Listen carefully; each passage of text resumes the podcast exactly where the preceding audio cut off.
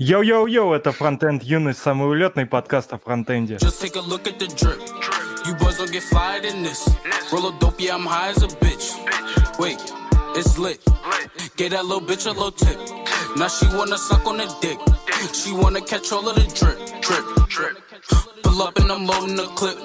New bitch, yeah, stay on my hip. Niggas talking, they not with this shit. Catch a body, you might just get hit. But lately been all about drip. New designer, just look at the fit. And I just blew a bag on my bitch. You got clout, but you don't got the drip. You get money, that's some type of myth. I can blind you, bitch, look at the wrist. For that bag, and I might take a risk. Don't get crushed, cause you kept out a bitch. И у нас в гостях сегодня Игорь Камышев, который работает в Aviasales. Это Привет. поиск дешевых авиабилетов, как мы знаем.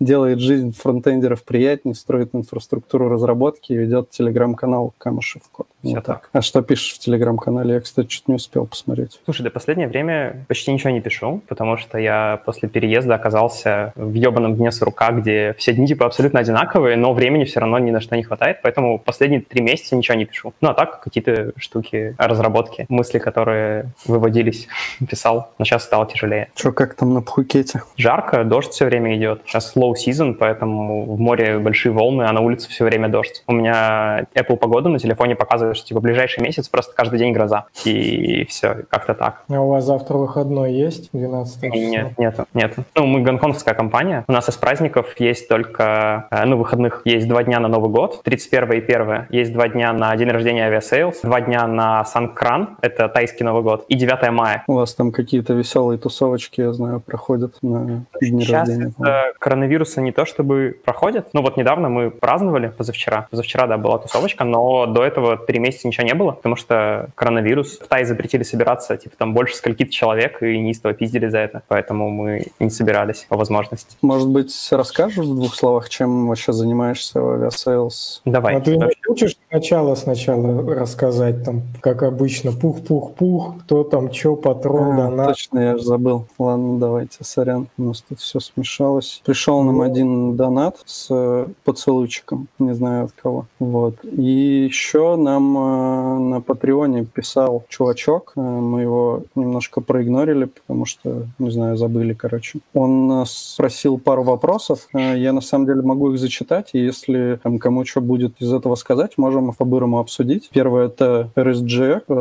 RxJS, топчик или нет, и DI. Вот, говорит, что за последний год RxJS и Pattern Observable стал для меня откровением. И как понять свой уровень, если ты в команде один фронт? Если ты один фронт, то твой уровень Team Lead минимум. А возможно. Ну, мне лично про RxJS нечего сказать, а DI, ну, DI классная штука. Ну, примерно так же. Я, я раньше всех заебывал DI, парил, типа, вот, мы должны делать dependency injection абсолютно всегда, везде, даже на фронтенде. И вроде как ни- ничего шло. Потом я немножко применил думание и нашел приложение aviasales.ru, где все сделано без DI, но сделано охуенно. И, и в итоге как-то пришел к мысли, что, может, не всегда и надо, и иногда и так нормас. А Ну что вы там- на фронте использовали для DI? Ну, В основном последние годы Cyring — это от Microsoft а, такой минималистичный DI-контейнер, который построен вокруг декораторов. И главный его минус — это то, что он построен вокруг декоратора, потому что типа не в стандарте. Хер знает вообще, как оно будет там поддерживаться, не будет поддерживаться. Но в целом он маленький, он простой и типа no effort. Работает и работает.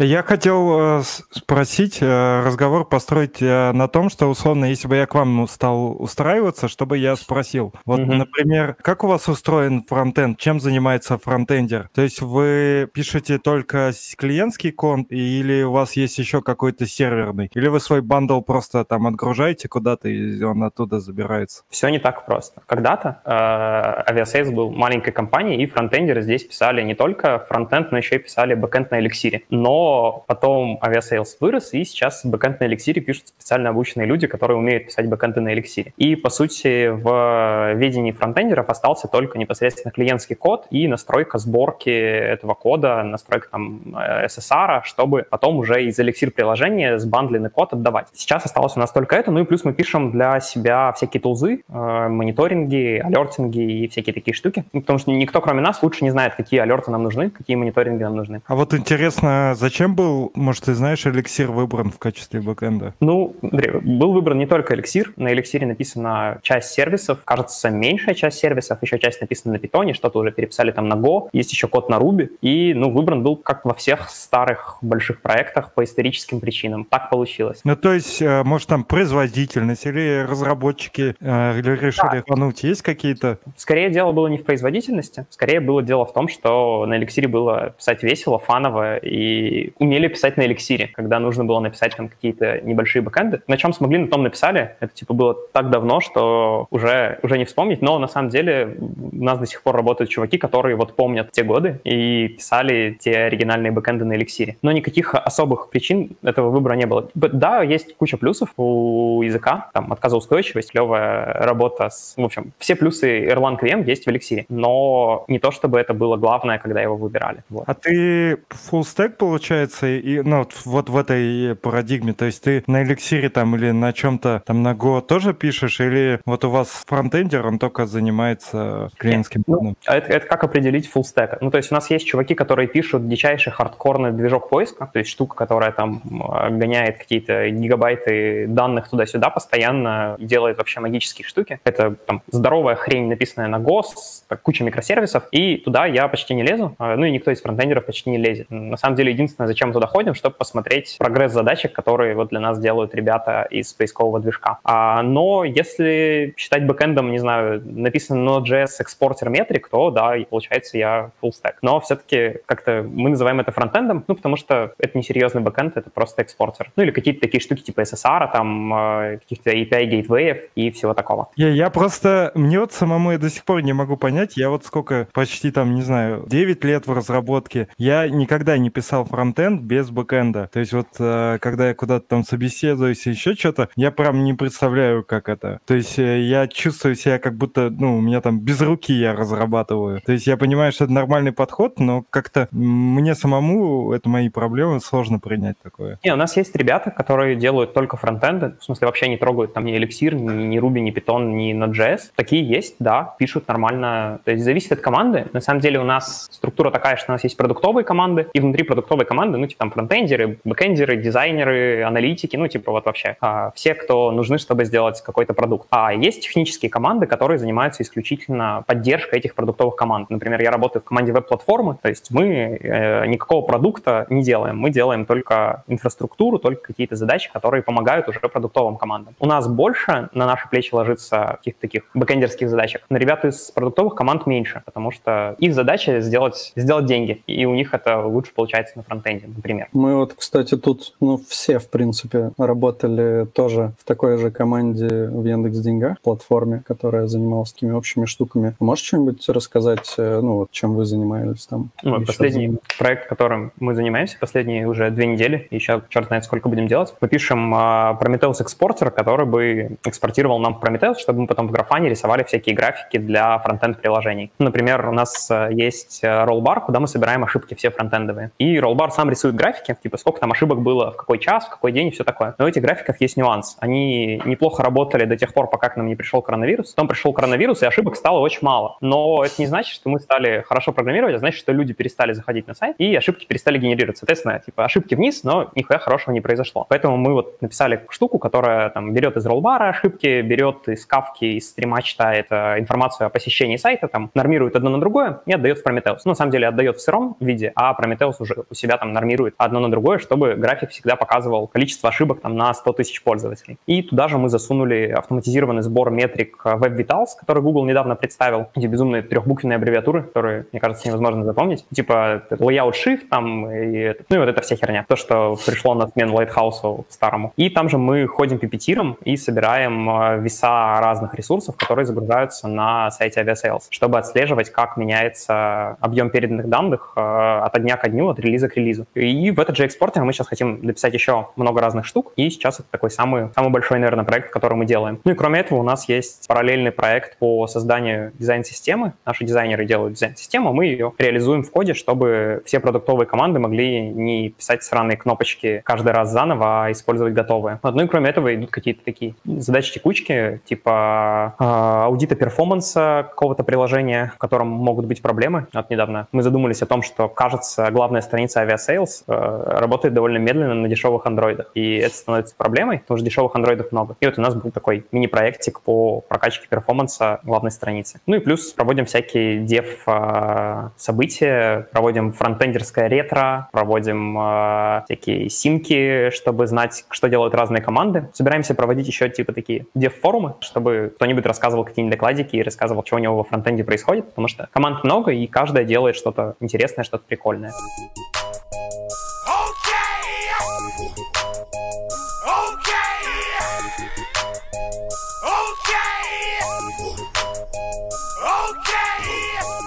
А можешь поделиться по дизайн-системе какими-нибудь э, наблюдениями или там подходами, потому что ну, это такая штука, там каждый, кому не лень, делает свою дизайн-систему, мы тоже из их числа, даже две, наверное.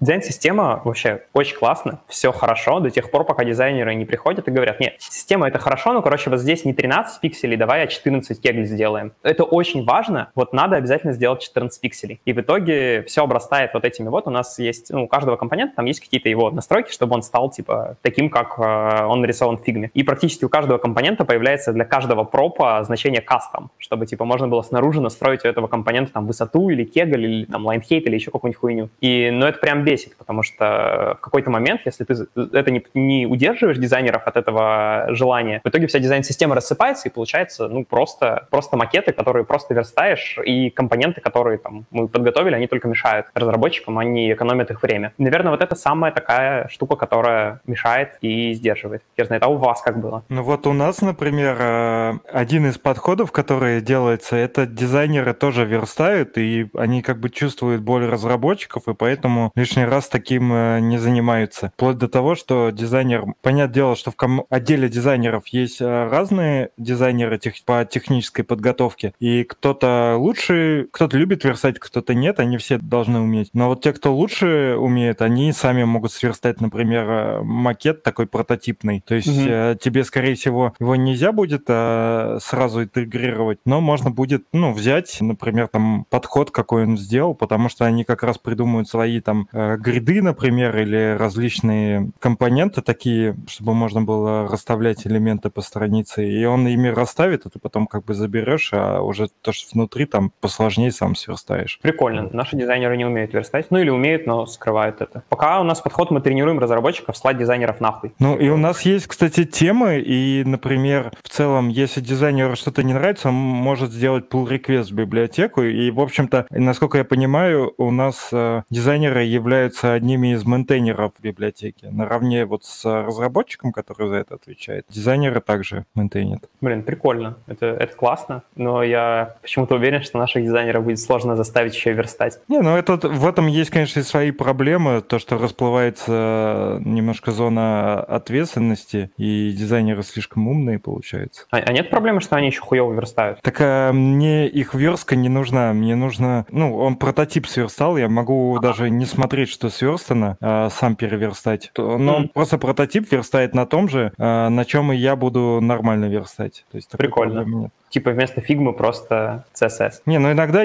ну они фигму, вот честно, там, фигму они чаще используют, но бывает, что дизайнер может и сверстать. Прикольно. Ну, у нас как-то с этим пока что так не, не устоялось э, какого-то определенного подхода. Ну, типа вот просто дизайнеры рисуют в фигме, накидывают интерфейсы, ты потом, типа, сделал что-то, они там новую страницу замутили в фигме, ты приходишь такой, типа, говоришь, эй, чуваки, но, типа, мы же не планировали так это использовать Вот, и, ну, там, думаем, что как бы дальше с этим делать, но так как у нас такая супер молодая дизайн-система, она прям перерабатывается постоянно. Ну, и тоже бывают там такие штуки, а типа отдельный э, пропс, который, в который можно передать, что там надо какой-нибудь бордер отключить, там еще что-нибудь. Так что посмотрим, к чему это все придет. Ну, верстающие у нас тоже появляются. То есть есть прям специальные там верстающие тоже дизайнеры, которые, ну, наверное, не, не кейс, как Алексей описывал, то есть не все, что угодно сверстать, а сверстать какой-нибудь прям ништячок. Ну, то есть из разряда очень там красивый элемент, который не столько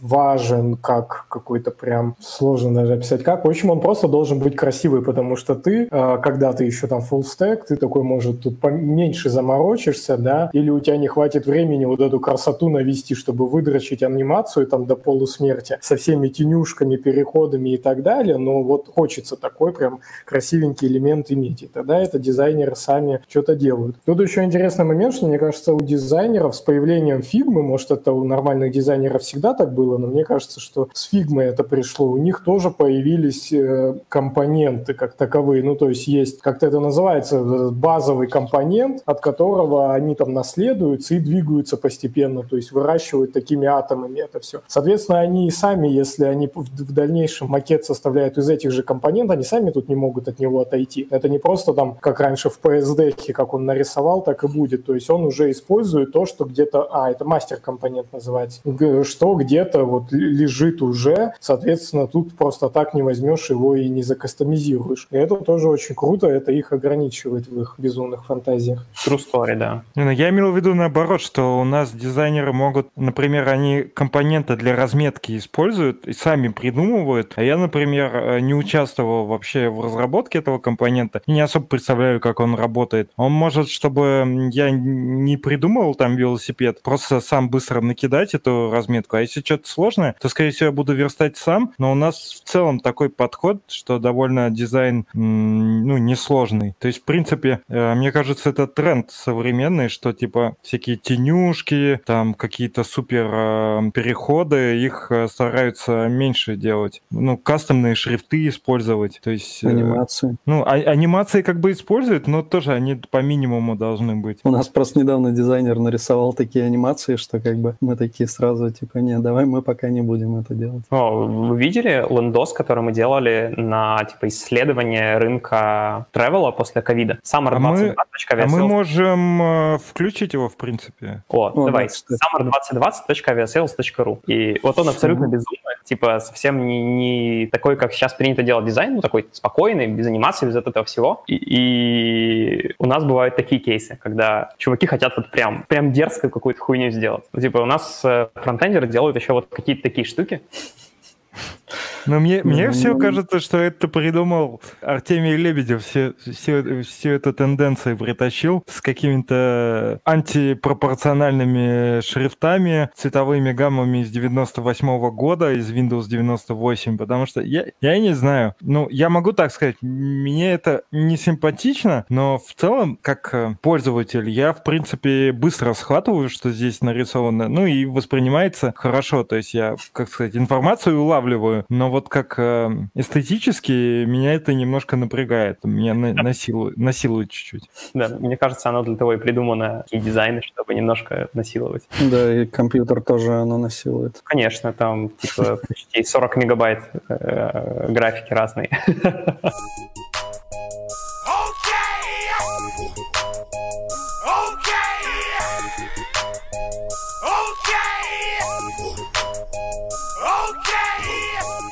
По поводу э, геолокации, скажем так, как у вас э, расположены офисы по миру и где сколько разработчиков, по какой логике набирают, куда разработчиков, ну, то есть, не знаю, там, например, в Москве там сидят, не знаю, питанисты, там, в Тае угу. и чуваки, как это вот интересно все происходит? Короче, изначально был офис в Москве, очень маленький офис, ну, типа там 5 человек, может быть. И потом все эти, все, весь этот маленький офис собрался и уехал в Таиланд. И довольно долгое время офисов, кроме как на Пукете, нигде не было. И на Пукете вообще были все, типа и разработка, и бизнес, и менеджмент, ну вообще все, абсолютно все. Но потом в какой-то момент э, появилась потребность э, ребятам из некоторых отделов быть ближе к своим контрагентам, в основном там чуваки из рекламы, им проще приехать, выпить там кофе с какими-то своими чуваками другими и договориться, чем делать это с Пукета. Поэтому открылся офис в Москве, и сейчас в Москве сидят э, ребята из Лигала, сидят ребята из финансов, по-моему, рекламщики и кто-то еще. И есть офис в Питере, где по историческим причинам сидит вся мобильная разработка, и сейчас еще появляется не мобильная разработка, нанимают фронтендеров и так далее. А вообще мы сейчас в таком процессе немножко переформатирования команд продуктовых, поэтому изначально был план, чтобы команды не разрывать географически, чтобы команда была в одном офисе. Но сейчас так получилось, что некоторые команды разделены между Питером и Пукетом. Пока непонятно, изменится это или так и останется, но сейчас мы живем в такой ситуации, ну и тем более, по сути, у нас половина компании, весь питерский, московский офис просто сейчас э, сидят по домам, потому что ну, и московский, и питерский офис закрыты, и туда прийти нельзя. Вот. А по людям большинство на Пукете, это типа такой head офис, здесь, наверное, человек 150 сидит, и вот все остальные в Москве, Питере. Мы, кстати, находились в одном офисном здании с Aviasales, но потом, я так понимаю, и они срулили, и мы срулили оттуда. В Питере? Думаю, они срулили. Да. Да, в Питере у нас сейчас офигенный офис будет э, с видом на Исаакий, просто охуеннейший. Откроется как раз вот после всей этой вирусной херни, откроется новый офис прекраснейший. У нас есть вопрос в комментариях, почему на ведроидах так люто тормозят модалки с календарем в браузере? Э, ну, если кратко, потому что мы рукожопы, а если подробно, то, ну, типа там в этой модалке все очень много раз перерендеривается, и поэтому тормозит. Мы работаем над этим. Потому что это календарь. Ну да, не, мы календарь э, хотим типа подтюнить немножко. Мы его уже немножко подтюнили, скоро выкатим. Но вообще в планах подтюнить еще сильнее, чтобы модалки вообще перестали лагать. Ну потому что это не только календарь лагает, это в целом модалки все лагают в мобильной версии на андроидах. Это правда. Это, кстати, тоже класс... Ну, в смысле, что они слабые, да, из-за этого. То есть никак не связано с операционкой. Ну да, типа андроидов много разных, а айфонов всего два. О, привет, Колян, ничего себе, прикол. На самом деле э, календари это вот такая тоже классическая задача для фронтендеров. Э, Большинство команд пишет свои, ну, компании обычно свои календари. Они, получается, у всех хреновые. Я могу сказать по своему опыту, что тоже сколько мы делали календари, э, большинство было не особо удачных. И это такая постоянная головная боль с календарями. То есть это скорее было бы прикольно посмотреть, у кого вообще нормальный календарь. А мы, Я кстати, не помню- писали. У нас- Мы не писали сами календарь, у нас э, внутри этой модалки какой-то open source, что-то там типа React календарь, что-то там. Ну Я вот, помню- значит, будете свой писать.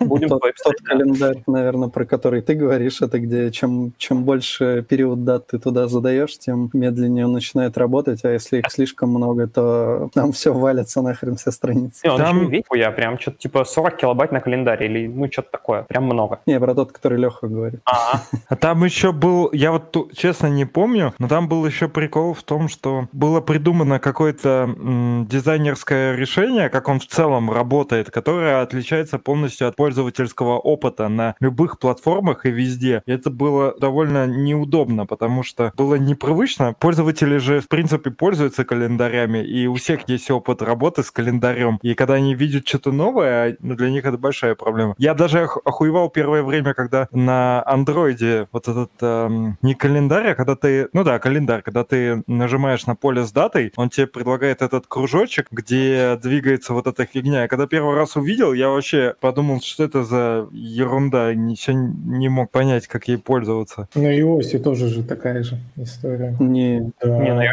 просто барабан. Откуда я тогда про нее знал? У меня сроду андроида не было. Я Э, видел, их есть. Если ты зайдешь нативный календарь, тыкнешь в нативный, а не вот в эти все поделки, то все у тебя будет прекрасно. У тебя тоже кружочек выйдет, и ты будешь там что-то отсчитывать. Нет, в андроиде не кружочек, как барабан, который скроллить надо. Там кружочек вот такой, как часы. Там, там циферблат, ну, можно сказать, там такие, Да. как часы, и ты двигаешь стрелку, куда тебе нужно. абсолютно. Барабан там, во. Зря, зря я сказал, что на iOS также, видимо, все-таки Android и здесь лидирует по Я, не- мне кажется, сложно сравнивать, что удобней. Так привыкаешь, уже не важно. Так надо все нативное, чтобы было, потому что ты должен привыкать к тысяче каких-то календарей, кто как выпендрится, кто что придумает. Бывает, на такой календарь нарвешься, что тебе вообще плохо становится. Что нахера вы все это придумали?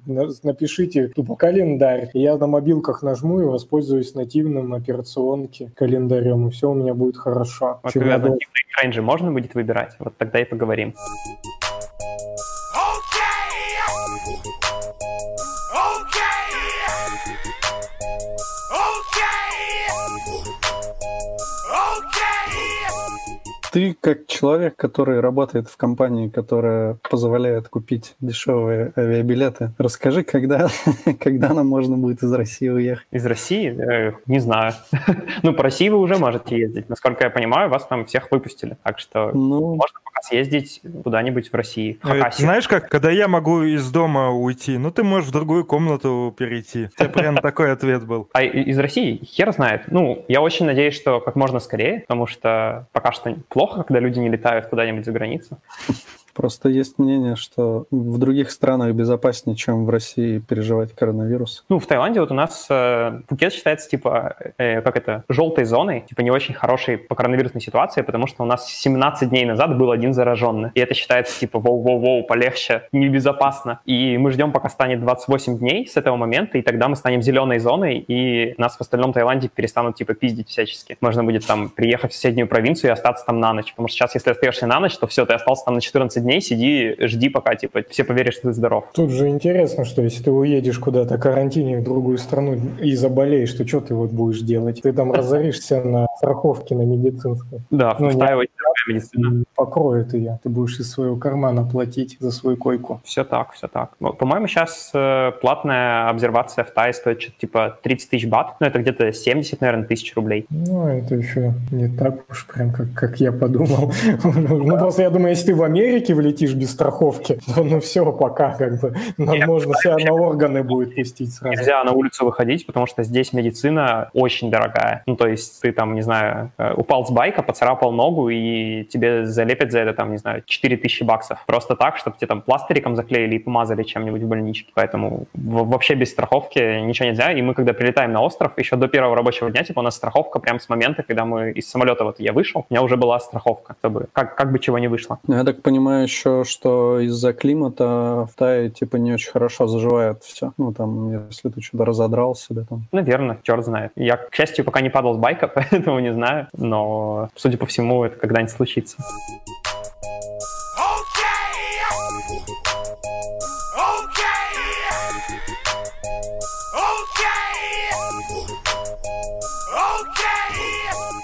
Ты сравнительно недавно переехал, я так понял, да? Да, я успел просто чуть ли не на последнем типа рейсе прилететь сюда, и я доживал в отеле. Ну, нам снимают там на первые две недели здесь отель, ну, чтобы там квартиру найти или дом, все такое. И через две недели я когда съезжал с отеля, новых людей же в этот отель не заселяли, потому что все отели во всем Таиланде закрыли нахер. И я переехал в дом, и буквально через три дня после этого э, лендлордам запретили сдавать дома иностранцам, потому что, типа, мало ли что, лучше пусть лучше не сдавать. И были там на всем острове, типа, два отеля, где можно было жить иностранцам, где там на севере острова. Поэтому я просто в последний вагон впрыгнул. Ну и потом аэропорт закрыли, мост закрыли, с острова нельзя было уехать, приехать, вообще ничего нельзя было. У тебя есть свой бассейн? Да, есть.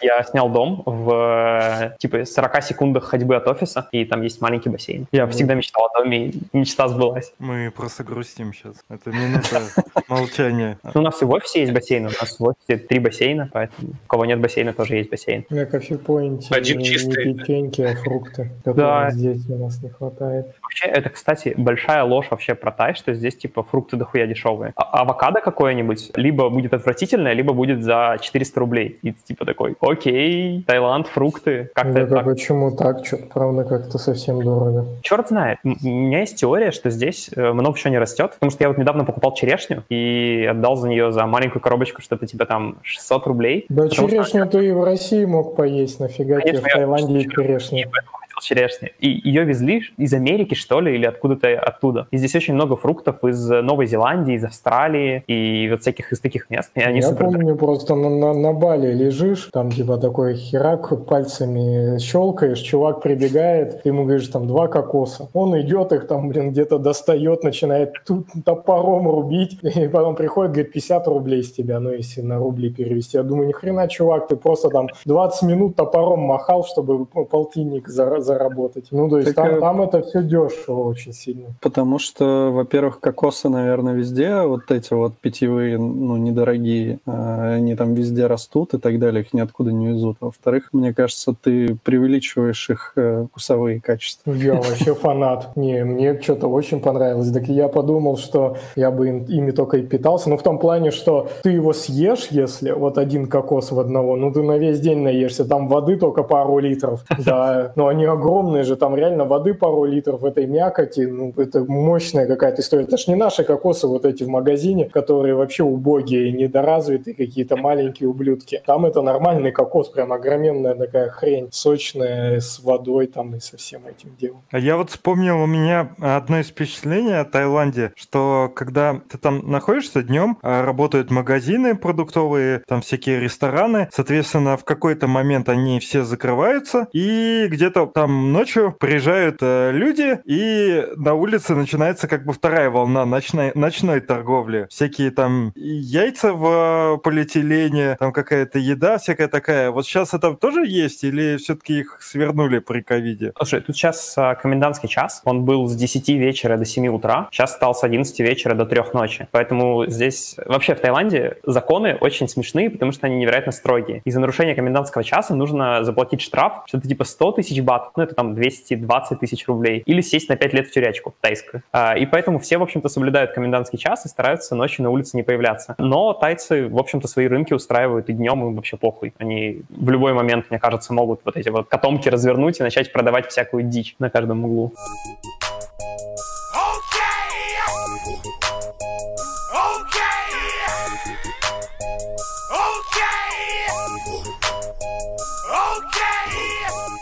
Но это, может, нельзя как-то тебе так рассуждать, потому что я знаю компании, где нельзя так рассуждать. Просто мне никогда непонятно, что мне выбрать, если я хочу поискать билеты. Ну вот, типа Skyscanner, Mamando, Aviasales, я вот хер его знает. Я в последнее время, ну, правда, Aviasales, по-моему, стал выбирать, но это потому, что Skyscanner что там отвалился в какой-то момент. Я Skyscanner всю жизнь пользовался, как супер олдскульный чувак. Я всю, я всю жизнь Ryanair пользовался, такой сайт для поиска дешевых билетов. Ну, найди Ryanair из Петербурга в Екатеринбург. А, есть сайт э, Lux Express и эм, второй Да, тоже. Ну да, вот тебе самые дешевые билеты. Блин, люкс. Ну, как- Бла-бла-кар. Ну а Люкс, а ты по- по- подписываешься на него, и он тебе рассылки постоянно кидает, у них куча скидосов. Да. У Aviasales есть один минус вот перед Skyscanner, насколько я знаю, это то, что лоукостов там меньше намного. Может быть, я тут не знаю. Э, вот возвращаясь к твоему вопросу, типа, что выбрать, да, хер знает. На самом деле, я, в смысле, и- я всю жизнь искал билет на Aviasales. Меня, меня не заставили это сказать, но я просто даже как-то никогда не думал о том, что можно искать билеты не на Aviasales. И работу я нашел примерно так же. Я пошел искать билеты, чтобы слетать в отпуск, и подумал, блин, а, наверное, прикольно работать у чуваков, которые вот, э, которыми я постоянно пользуюсь и ищу билеты. И просто написал, и теперь тут работаю. Поэтому я, я не знаю, что тебе ответить. Я просто никогда ничем другим не пользовался и не знаю, почему надо перестать пользоваться Skyscanner ом, но точно надо перестать. Это самое крутое, да,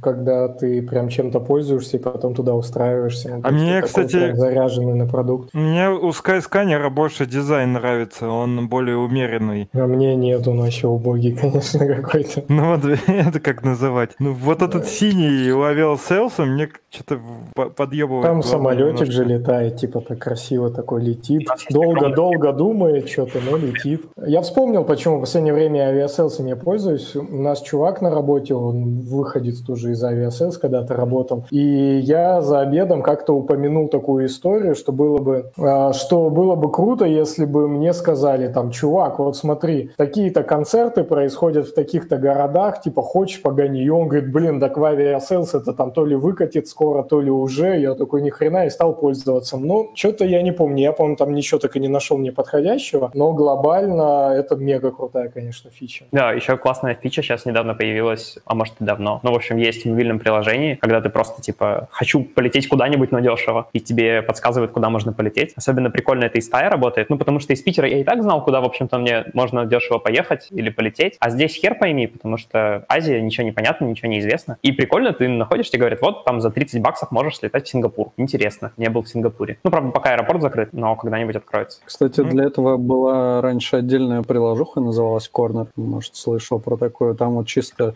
весь ее функционал, это был как раз показывать, куда ты из текущего места можешь, можно дешевле полететь. Там просто такой список, как бы, ну, в таком лаконичном дизайне, типа ты тыкаешь и все, и покупаешь билеты. А потом его кто-то купил, One to Trip, по-моему, и закрыл. Ну вот еще один One to Trip. Хер его знает, в чем разница, я вообще не секу. Так One to Trip это немножко другое, это все-таки не совсем поисковик. Да, все да, немножко не... другое. Про кого не скажи, все не, не, не, не. Aviasales, они, они просто поиск по предложениям. А OneTwoTrip, оно делает именно предложение, то есть там ты можешь купить билет. На Aviasales сами не продают билеты. Да, ты можешь найти разница. билет на OneTwoTrip через Aviasales. То есть если ты ищешь билет через Aviasales, ты потом можешь клацнуть кнопочку и купить его на OneTwoTrip. А я все равно всегда, где, где бы я ни нашел, я иду на сайт самой авиакомпании и там покупаю. И все. А это лучше. Это сейчас, кстати, показала практика, что так удобнее делать в том плане, что ты с этого OneTwoTrip за свои отмененные там несколько поездок, ну, я не знаю, не будем тут на них наговаривать, но какой-то абстрактный вот этот провайдер, ты с него хер деньги там стрясешь, да, за то, что тебе ты через них посред... купил в какой-нибудь Finnair, например, билет. А если ты напрямую Finnair купил, то у тебя больше шансов что-либо стрясти, потому что Finnair это какая-то огромная организация, главный перевозчик Финляндии, а кто-то там бла-бла-бла, tickets авиа. нет, это, ну, как бы какие-то просто чувачки. Ну, на самом и деле, мне кажется, что все-таки ты глобально не прав, потому что э, если тебе покупать все время через авиакомпании, то по-хорошему тебе нужно читать, что у них написано в случае возврата. И это как бы гемор. Лучше найти посредника, у которого ты один раз прочитал, у него нормальные условия возврата, ты его нашел, и все время через него покупаешь, потому что иначе, ну, любая компания может тот же... У меня, если не ошибаюсь, тоже Финера был, и он мне не предложил бабок, он мне предложил просто перенести даты. Потом они бабки предложили все равно. Вообще это сильно зависит от э, продавца. Эта штука называется OTA, онлайн travel агентство, и это сильно зависит от них. Какие-то, наоборот, помогают возвращать деньги, помогают возвращать билеты, и с ними кайфово. Какие-то мудаки, ну да, авиакомпании тоже бывают мудаки. Где как. А у меня был каверзный вопрос, хотя, может быть, он для тебя и не каверзный. В целом есть такая, я даже не уверен, что это реальность, но, по крайней мере, есть такое предубеждение и слухи, что некоторые агрегаторы билетов смотрят а, на то, на твои предыдущие запросы и могут тебе цену выдавать выше, чем, а, ну, чем раньше. То есть они видят, что ты типа подогретый, и такие, чувак, а ты можешь типа на штуках больше заплатить, я знаю, что тебе нужно. Или если ты с MacOS там, например, зашел или с iPhone. Я э, не видел ни одного механизма, который бы реализовывал подобную логику на Aviasales. Может быть, где-нибудь в тайных лабораториях поискового движка что-нибудь такое есть. Я не знаю. Я э, руки здесь. Но вот все, что я видел, нигде такого механизма не было, поэтому звучит как пиздеж. А мне Но кажется... это примерно как тема, когда тебе пишут, э, две тысячи человек сейчас тоже рассматривают э, покупку вот этого чего-то там. Ты думаешь, блин, чувак, я в три ночи сижу, смотрю в Икее там товары, откуда тут две тысячи из Дыбенко хочет прямо сейчас купить там табуретку за тысячу рублей. Ну вы что, шутите? Не, на самом деле, я не помню, что это, кто про этот агрегатор говорил, но в целом мне кажется, что это конспирологическая теория. Я тоже не особо верю, хотя не удивлюсь, если так, потому что, ну, много мудаков, да. Но, может быть, это вообще какой-нибудь тутуру, я не знаю. Там да, в любом случае, где-нибудь, скорее всего, есть. Я помню, ну, это вот прям сто пудов было. А на букинге, когда ищешь билеты, ты можешь на сайте открыть, увидеть одну цену, зайти в приложение, там увидеть абсолютно другую цену, при том, что ты залогинен как бы в свой аккаунт даже. По-любому, как бы они как-то там различают, ну, вряд ли это баг, я думаю, скорее это какая-то такая... Ну, типа, ну, я- обычно, да, советуют в инкогнито на все эти сайты заходить и искать под инкогнито. Еще, кстати, интересно твое мнение по поводу, ну, получается, Яндекс браузера, я не могу, наверное, другие браузеры назвать, а, которые палят, что ты ищешь, и предлагают тебе у них дешевле найти. Я, я не знаю, мне- по мне так довольно странновато, то есть это прямо такая жесткая тема, то есть мы вот браузер, но у нас еще есть и поиск билетов, А мы видим, что ты находишься на сайте по поиску билетов, а по- переходи-ка к нам, у нас типа дешевле. Ну, крысиная тактика, но, типа, что, бизнес, могут, делают. В смысле, конечно, ненавижу пидорасов, но их право.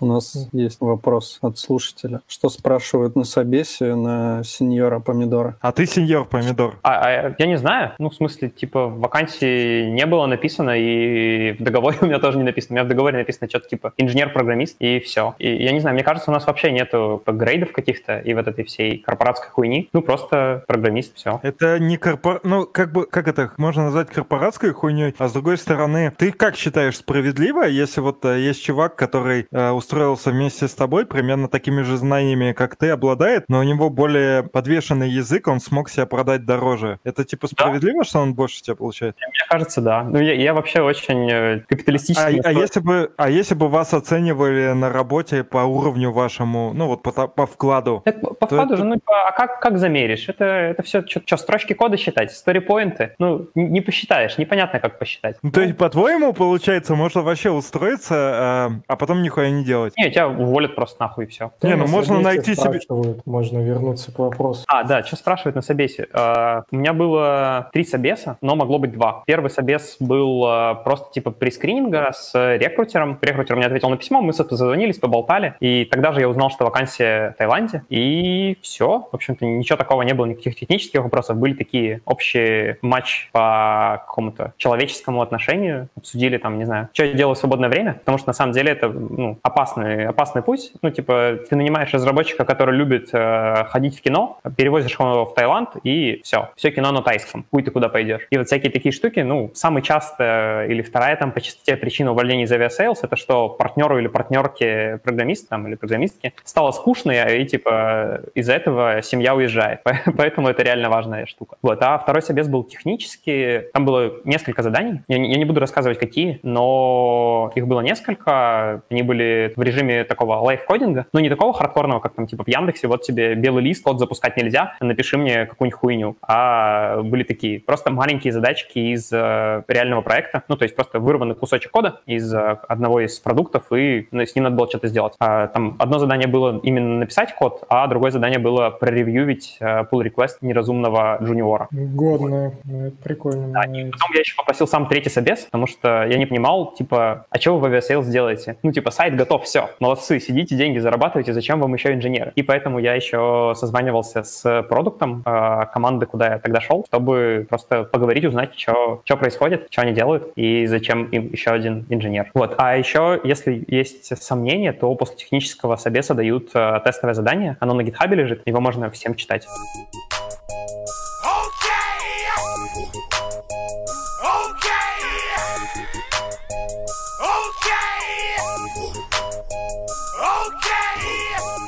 Там, типа, а что, может стать скучно? Где? Ну, вот сайт, и- ну, если я правильно понял, да, что кому-то может стать скучно, и они назад у- уезжают. Конечно, мы живем в ебаной деревне. Вот, э, мало того, что мы живем на Пхукете, это в целом деревня. Особенно, когда здесь нет туристов, здесь вообще абсолютно мертвое место, типа все закрыто, все пусто. Сейчас еще и местные все разъехались из-за коронавируса. А, но мы еще и живем в таком районе, где, ну, типа реально абсолютно э, рядом с моим домом каждое утро орут петухи. Настолько это деревня. Или ты едешь на байке, и могут там какие-нибудь куры переходить дорогу, едешь мимо свиней там каких-то, ну, типа просто живность. Поэтому тут, ну, абсолютно нечем заняться на острове. Тут можно только заниматься каким-то спортом, э, можно ходить в один торговый центр, единственный, э, бухать и жрать, и море. Все. Поэтому я хорошо представляю, как людям становится скучно здесь. Но у нас в компании много делается, чтобы не было скучно. Всякие тусовочки, встречки, веселье, развлечения. Ну и плюс можно по Таю ездить. Вроде как Тай классная страна. Я пока не знаю, потому что с острова ни разу не не выезжал еще, но говорят, что там весело в большом мире. Нет, не заскучал. Тут из этого списка, что можно делать, я бы еще пару элементов исключил. Точно би- бизнес-центры эти нахер не нужны, не хожу годами просто. Раз в год в галерею иду на Новый год, чтобы купить и коровки упаковочные. И, и спорт тоже можно нахер там выкинуть, но в Тае можно было бы заняться, в общем-то, там, я думаю, хорошо. А все, будешь жрать, бухать, и что там еще третье, все, Море хватит. Да, море искупаться, и все,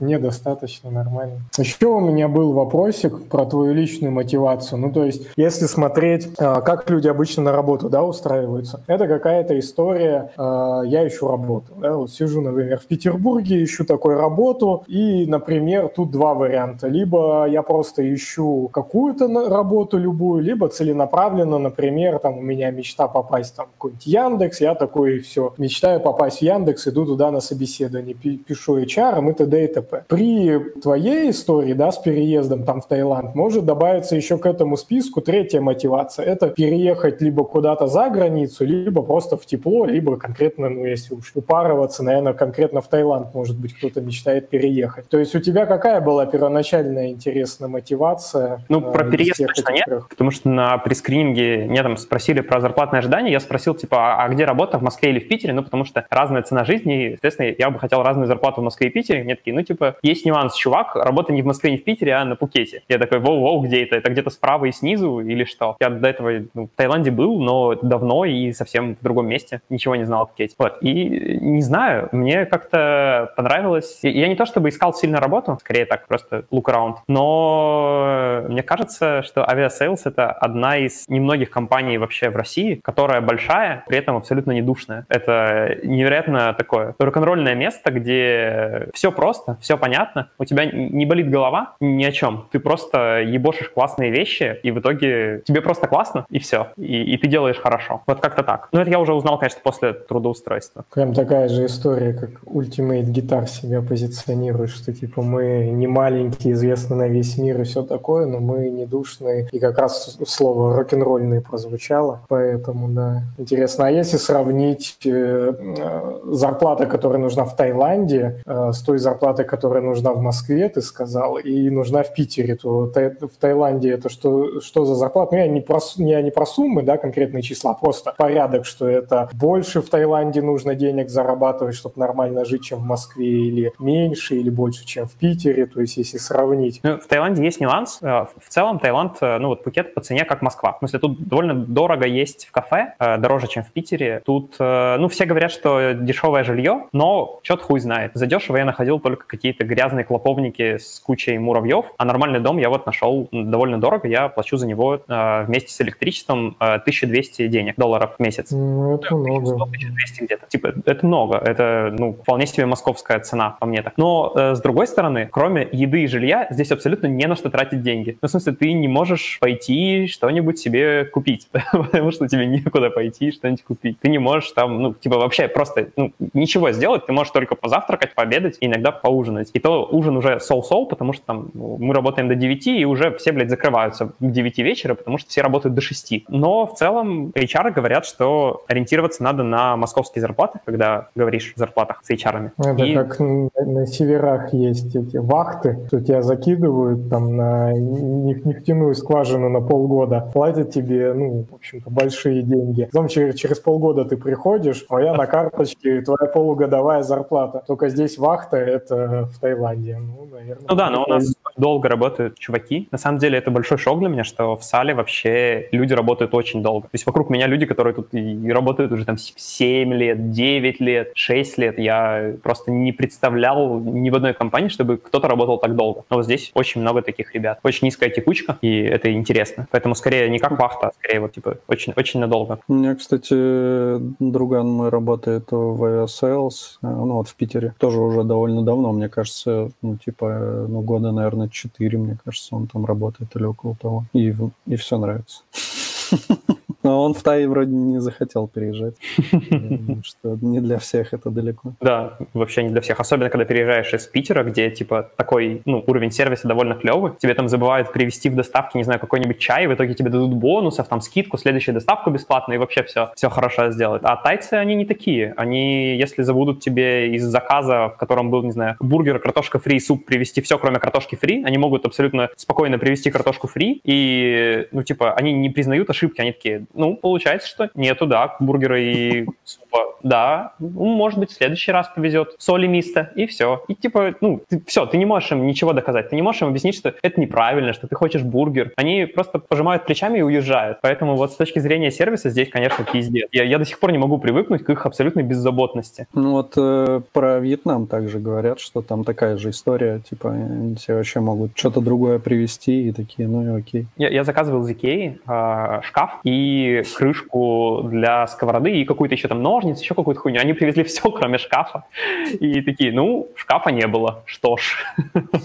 А, лю- Любимая сейчас национальная тема, всех волнует. Как раз и здесь актуально спросить, как тайцы вообще относятся, ну, во-первых, к туристам, я просто ни разу не был, а во-вторых, тем, кто постоянно живет в Таиланде, ну, назовем это белый человек, живущий в Таиланде. То есть, Точно. может, у него- там же в каких-то есть религиях, что кинуть белого, это типа прям вообще класс. Э, К счастью, в семье. Нет, это не, Нет, не ну, смотри, история. Типа, у у Пхукета есть особенность. Здесь э, четверть там, или одна пятая населения — это экспаты. Поэтому, ну, тут по понятным причинам все очень френдли вообще к экспатам. И на Пхукет при населении, по-моему, в 300 тысяч человек ежегодно приезжает 5 миллионов туристов. Поэтому у них просто нет выбора.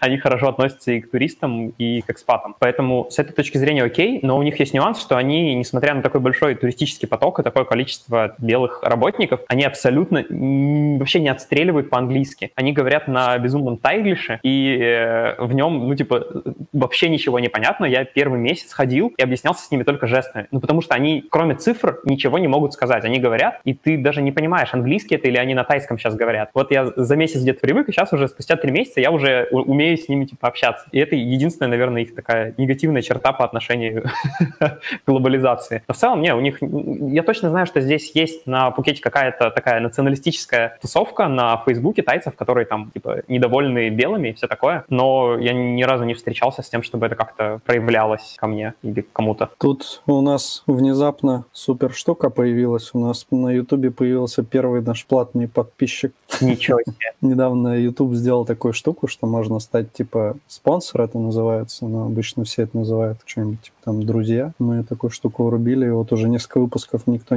этого не делал, но наконец-то у нас есть первый человек, Александр. Башкин. Круто.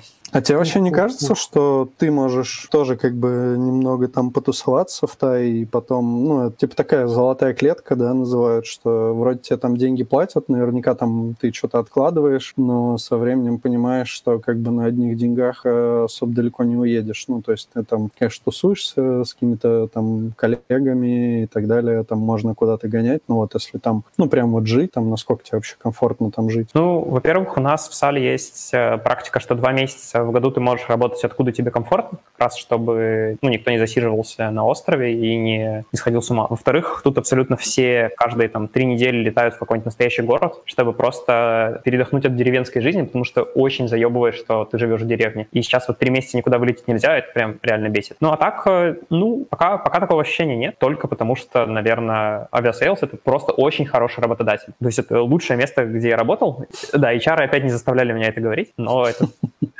И еще, еще один человек только что стал нашим Ничего себе. Попёрло. Влад Мельник. Это, небось, Пацаны, а- все твои коллеги. Не, вот Влад Мельников, я с ним раньше работал, но, но теперь нет. А у меня вот во- вопрос э, пацанам ко всем. А У вас никогда не было на подкасте такого, что часы показывают, что вы засиделись? Было. Когда часы так. появились, ты хочешь с часами, что ли, похвастаться? Не помню, чтобы у тебя такие были. Не, у меня давно, я просто их редко надеваю, а из-за коронавируса. Бля, я, я вообще, я сатанел. Я стал в квартире убираться. Я каждый день, короче, разложил на месяц, э, чем я буду заниматься. То есть я там и холодильник внутри вымыл, чертов ступ я там наделал вообще, я сама охуеваю. Поэтому, и даже браслет надел, который вообще не, неудобен, конечно, адск, адское говно. Ну, в смысле, я просто в целом сложно принимаю что-то новое, и это тоже мне тяжело дается. С уборкой у меня есть cool story. Я впервые в жизни оказался в ситуации, когда у меня теперь есть домработницы. А здесь очень часто дома сдаются с... В комплекте тебе дают, типа, там два раза в неделю к тебе приходят какие-то люди и убираются, и самое ужасное, они перестилают постель и меняют полотенце. И я каждый раз чувствую себя, типа, просто каким-то безумным белым господином, которому приходит куча таек. Они набегают такой толпой, там, по трое или по двое, и очень быстро убирают дом, там, моют полы, моют стекла, меняют постельное белье. И это очень странное ощущение, когда ты, типа, сидишь, а вокруг тебя убираются. Э, так довольно... небось, э, дом стоил 200 баксов, а тысячу ты платишь вот за эти удовольствия белого человека. Нет, от них нельзя было отказаться. Они, типа, в комплекте. Ну, прикольно. Ну, это нормальное чувство успешного человека.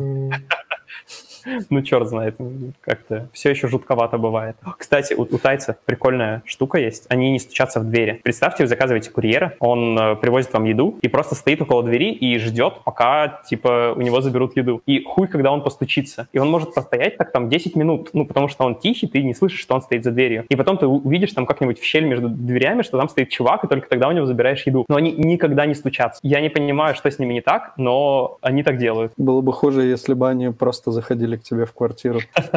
Или, да, ты такой в душ пошел, выходишь, а на столе еда стоит уже. При том, что у тебя все закрыто в доме.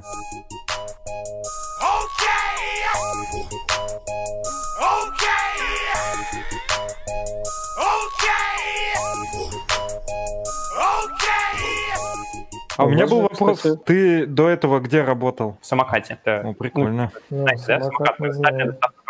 15 минут и все такое. Мы знаем, да. Ну тогда, я думаю, логично будет, чтобы ты рассказал вообще про свой опыт э, пользования самокатом.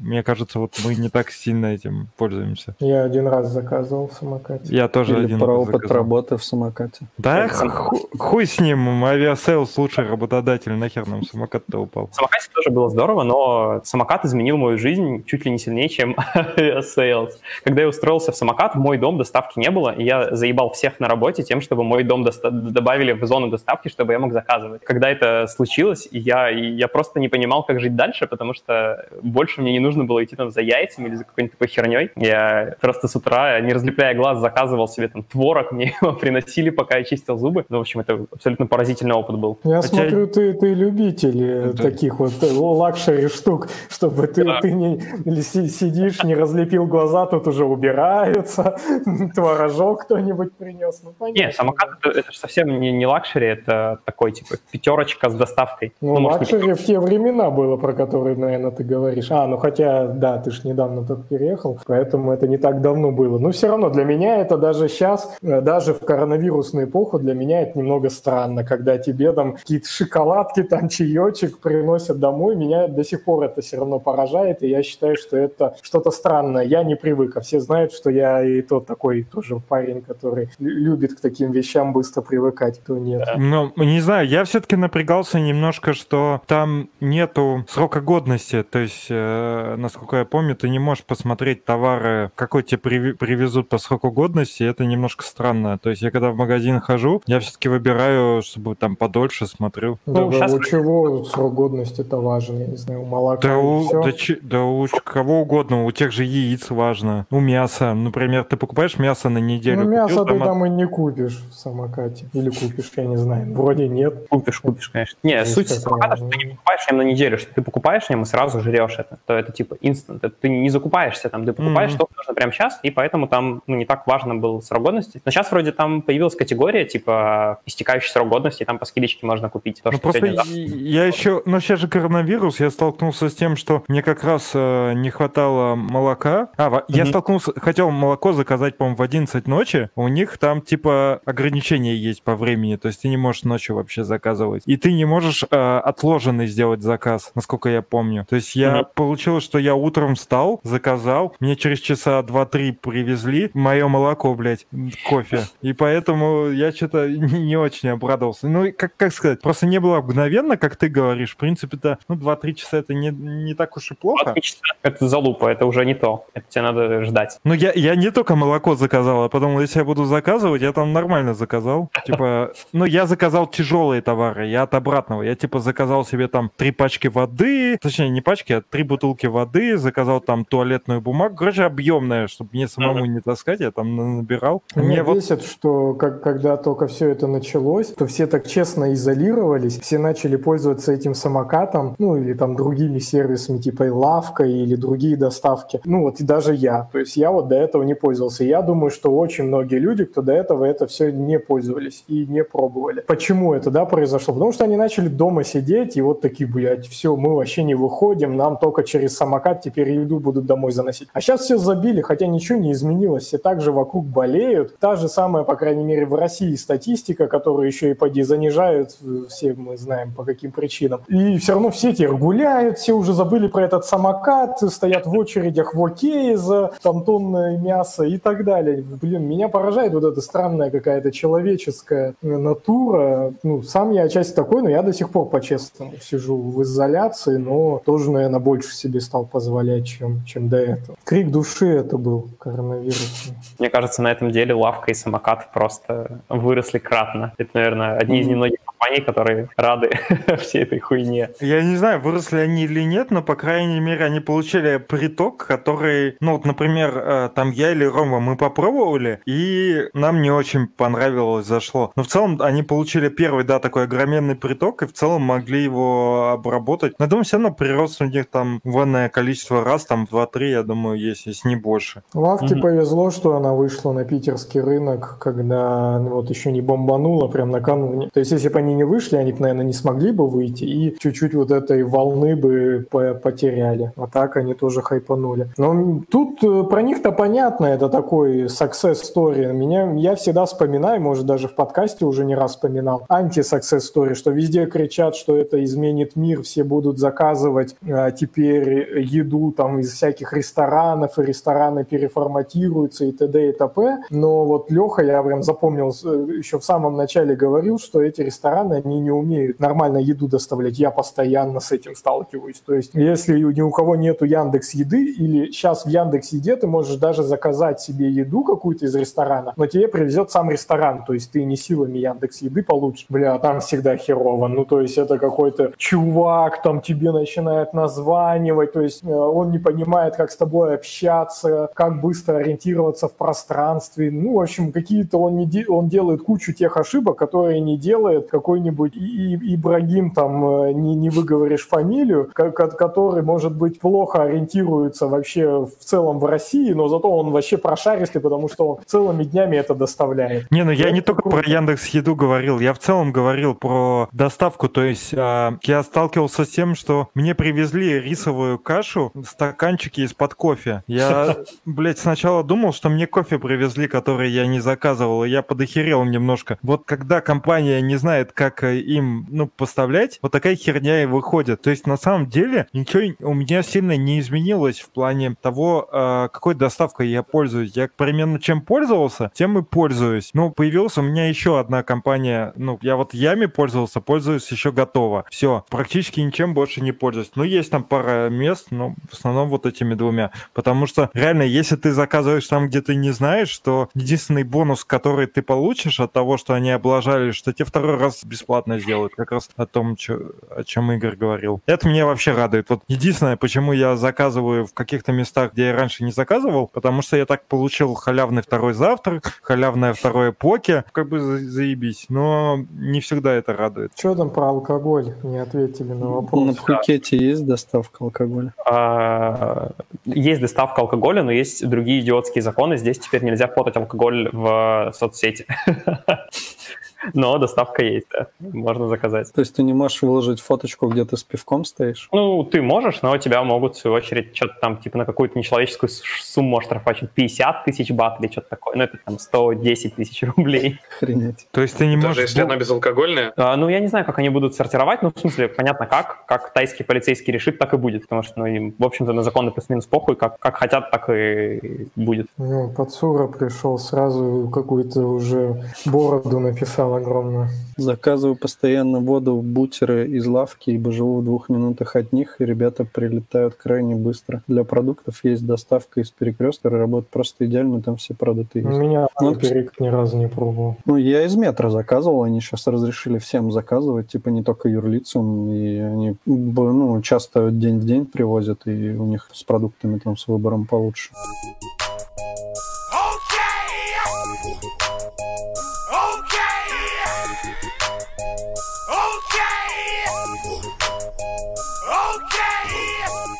Еще в тему вопросик назрел. А, за- Зарубежные сайты какие-то есть, типа агрегаторы? Конечно, конечно, есть. А, есть да, Google. Flights, Ну, есть это- Каяк. О, Каяк, кстати, да, слышал. Ну, ими тоже все пользуются, они прикольные, да, или это какие-то маргинальные истории. Ну, просто почему-то, мне кажется, я ни разу не слышал. Не пользуются? Да, ну в России не очень. В России, в смысле, типа Aviasales, и Яндекс э, перелеты или Яндекс билет, ну какая-то такая хуйня. А на Западе, да, пользуются и Google Flights, и Kayak ом. А, попробовать. Google Flights, интересно. Я только эти смотрел. Ну, вот я пользовался для поездов, ну, потому что ты не можешь, не знаю, ну, Яндекс поезда или как это называется. Ну, ладно, пусть будет Тутуру. Тутуру проще придумать, чем Яндекс поезда. А, ну, они, Ты вырубил микрофон. Блин, а долго я уже так разговариваю. А вы что, сидите, молчите, что ли, просто? мы сразу тебе сказали. Столько времени? Ладно, пусть это останется тогда между мной. А Мы с тобой же как раз где-то заказывали а, на, на поезд билеты. Какой-то есть Да, ну сайтец такой какой-то там, да, он там еще ребрендинг сделал, в общем, все круто. Тут уже началось, все чуваки тут, блин, про жратву сразу давай, лю- любимая тема писать в комментах. Про дорогой лосось. Вот мы, Ну, мы так на видео это все обсуждаем, а потом в подкасте стрёмно, потому что никто не понимает, о чем речь, приходится как минимум срезать в лучшем случае. Но зато в Тае же наверняка с морепродуктами все неплохо. Или в деревнях Да. там тоже не очень. Неплохо, ну, в смысле, там мидии всякие есть, кальмары, э, рыбка разная. Но тоже есть Мгм. нюансы. Если купить где-нибудь не в том месте, то окажется, что эту рыбу выловили тоже не в том месте, и лучше бы ее не есть. Поэтому так, сходу, я не рискую в незнакомых местах покупать. Мне кажется, ты сильно хорошо уже осведомлен о жизни в Таиланде, если ты только недавно переехал. Я три Это месяца за, за последние месяцы ты уже все прошарил, там что, как. Да, остров маленький, его за час можно вот снизу доверху проехать, поэтому, в общем, всё У нас понятно. там насущный вопрос, едят ли летучих мышей. Э, Я не видел. Едят свиней, которые съели летучих мышей. Все, будем закругляться потихоньку. Да, можно, ну, да, если ни у кого, ни у кого больше нет каких-нибудь Я узнал, что разницы нету между всеми этими агрегаторами. Пользуйся, каким тебе больше нравится. Если нравится, что самолет красиво летит, то это значит Aviasales. Если нравится стрёмный дизайн, то Skyscanner. Momon, Momondo, не, не знаю, чем название. Если нравится название Momondo, тогда э, пользуйся им. И Google Если- Flights. Маркетинг, то нужно пользоваться Aviasales. Мне кажется, у Aviasales самый, самый яркий маркетинг в русскоязычном пространстве. Ну, я, если честно скажу так, что, ну, я думаю, что многие так и делают. Я пользуюсь просто несколькими. То есть я ищу и по Avias... Обычно Aviasales и Skyscanner использую. Я думаю, Skyscanner, он вообще не такой популярный, откровенно говоря. Но, но если честно, я пришел к тому, что все это херня, и я подписываюсь э, на те, ну, каналы, которые публикуют там за полгода всякие билеты дешевые. Там реально дешево. То есть ты можешь купить, ну, в два раза дешевле, чем там за месяц, за два. И то это нужно искать. А как бы, блин, ну, Skyscanner или Aviasales, они иногда просто такую дичь там не предлагают, чтобы... Ну, как ты узнаешь оттуда, что можно за 20 тысяч из Амстердама уехать до Ямайки? Ты же не будешь перебирать все страны, все города Европы, чтобы посмотреть, откуда можно до Ямайки уехать за 20 тысяч. Хотя вроде так можно там, кстати. Кстати. Ну, только все эти паблики, где это публикуется, то ты реально так покупал много раз. Ну, то есть успеваешь ты купить эти билеты дешевые, или когда ты до туда дойдешь, уже все раскупили, потому что все там 100 тысяч человек подписчиков. Не, на, на самом деле пошли. реакция там не быстрая, но хорошая. То есть, условно, если ты решаешь, что утром, ну, пожалуй, я вечером куплю что-то, то, типа, ни хера у тебя не выйдет, конечно. Если ты, условно, позвонил там своему партнеру, сказал, типа, что, поехали? Он сказал, да, купил, все, заебись. Я так вот. однажды купил билет на круиз с Вандроук э, за 1 евро из Осло в Копенгаген и обратно. И я абсолютно не думал, я увидел, типа, блядь, за 1 евро в каждую сторону. Пошел, купил, а уже потом понял, что, блядь, до Осло надо сначала добраться, а из Копенгагена потом надо как-то вернуться. И в итоге, конечно, этот, этот переплыв стоил мне 1 евро, но еще потратились какие-то деньги, чтобы добраться до Осло и вернуться из Копенгагена. Ну, ну вот Вандроки, да. Мне кажется, так тоже делают. Вандроки самый прикольный, по-моему, из таких пабликов. Это же, кстати, по-моему, братишки белорусы наши Вандроки замутили. Я не знаю, мне кажется, это немного как-то странно. Ну, наверное, определенный, у, у кого такой lifestyle, тем ок. Но я как-то так не люблю. Типа, так это скорее того, не lifestyle, а ты выбираешь, например, что ты хочешь улететь когда-нибудь в Бразилию. И ты, короче, просто сидишь, и тебе, оп, дешевые билеты из Минска в Бразилию. Ты такой взял, купил, и потом купил поезд уже. Не, скорее это не так. Ты не выбираешь, что ты в Бразилию, а ты такой сидишь, о, в Бразилию по, по дешману, окей, тогда лечу. Но то, что это стало Бразилия, за тебя по факту выбрали. Вряд ли ты будешь сидеть и выискивать там Бразилию постоянно. Ты будешь сидеть и выискивать просто дешевый билет куда-то, где ты такой, ну ладно, типа съезжу туда, Но я тут там не а, был. на самом деле такая проблема, что душманские билеты куда-то брать э, далеко тоже опасно, потому что тебе там лютые, блядь, пересадки. Ну, то есть, когда ты летишь по 20 часов, ты, ты купил билет за 10, э, там, не знаю, ну, не знаю, за 10 тысяч в одну сторону, ну, там просидел в какой-нибудь Адис-Абебе 12 часов, там, с 10 вечера до 8 утра. И ну, еще какая-нибудь... на Люкс-экспрессе до Екатеринбурга хочешь ездить, так что тебе вообще не, не, не, это, не страшно должно быть. Не, ну я, ну, на Люкс-экспрессе нормально доехать до Хельсинки, там, в 8 утра или в 6 сел, и днем там уже в 12 там, это заебись. Да, а... жопа все равно, мне не нравится. Не, а в другие вот места самое, тяжело уже. Самая дичь — это сайт Chip Trip, вот это полный пиздец. Да, они же это самые похоже, кайфовые были. Это похоже да. на какой-то форум из двухтысячных, э, где там просто какой-то черный, бля, экран, туда вываливают текстом какое-то говно, ты должен там что-то разгребать его, потом звонить, там, ну, это вообще трешак. Ну, а ты не вот. шаришь, это потому что вот никаких Aviasales ов, всех этих Skyscanner ов и, может быть, даже Google Flights не было, если бы не было Cheap Trip. Cheap Trip создал всю эту индустрию. Confusão. Ou seja, начинался как тоже блог про просто дешевые путешествия. Ну, типа, это был просто текстовый блог, куда писали, типа, смотрите дешевые билеты туда-то.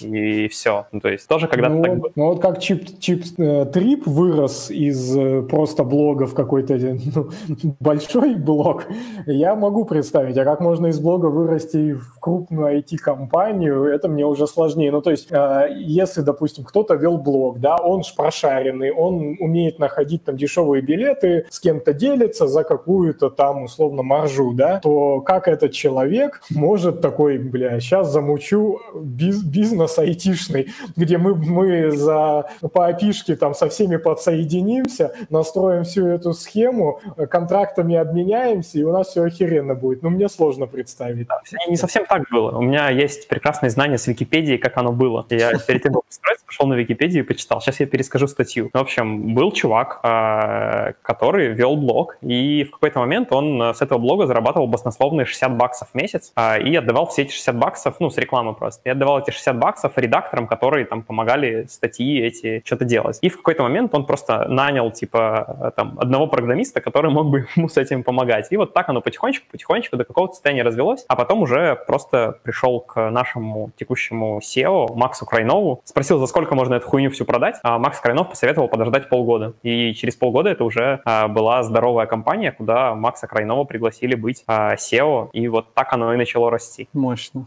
Норм тему. Тоже хочу из своего ЖЖ пыль с него стряхнуть и сделать офигенный бизнес. Только на Бали будем базироваться. Я больше, наверное, туда хотел. У нас, кстати, вот Алексей, ты создал в Инстаграме опросник, uh-huh. что он, могут спросить у нашего гостя, а сам не смотришь туда. Вот там, между прочим, есть два вопроса. Не знаю, насколько они соотносятся разница с тем, что ты делаешь, но первый это React Native или Native iOS Android такой. Ну, по порядку. Пока я работал в самокате, мы делали приложение на React Native. Если это не секрет, приложение самоката клиентское — это React Native приложение, и сделано так, потому что это, типа, охуенно дешево.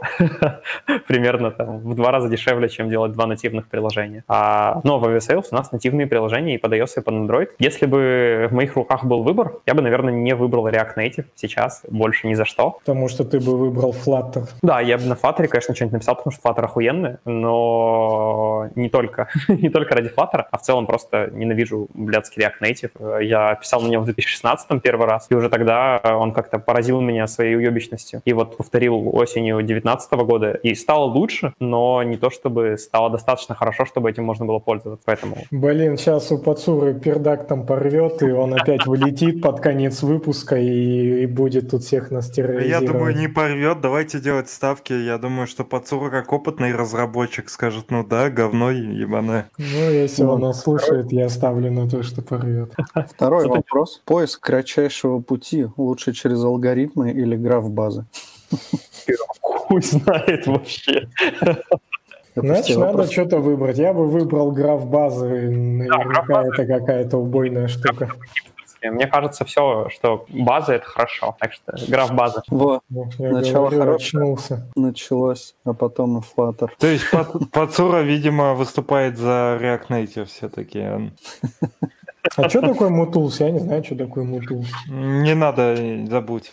Как Мы, мы молодые, шутливые. Да-да.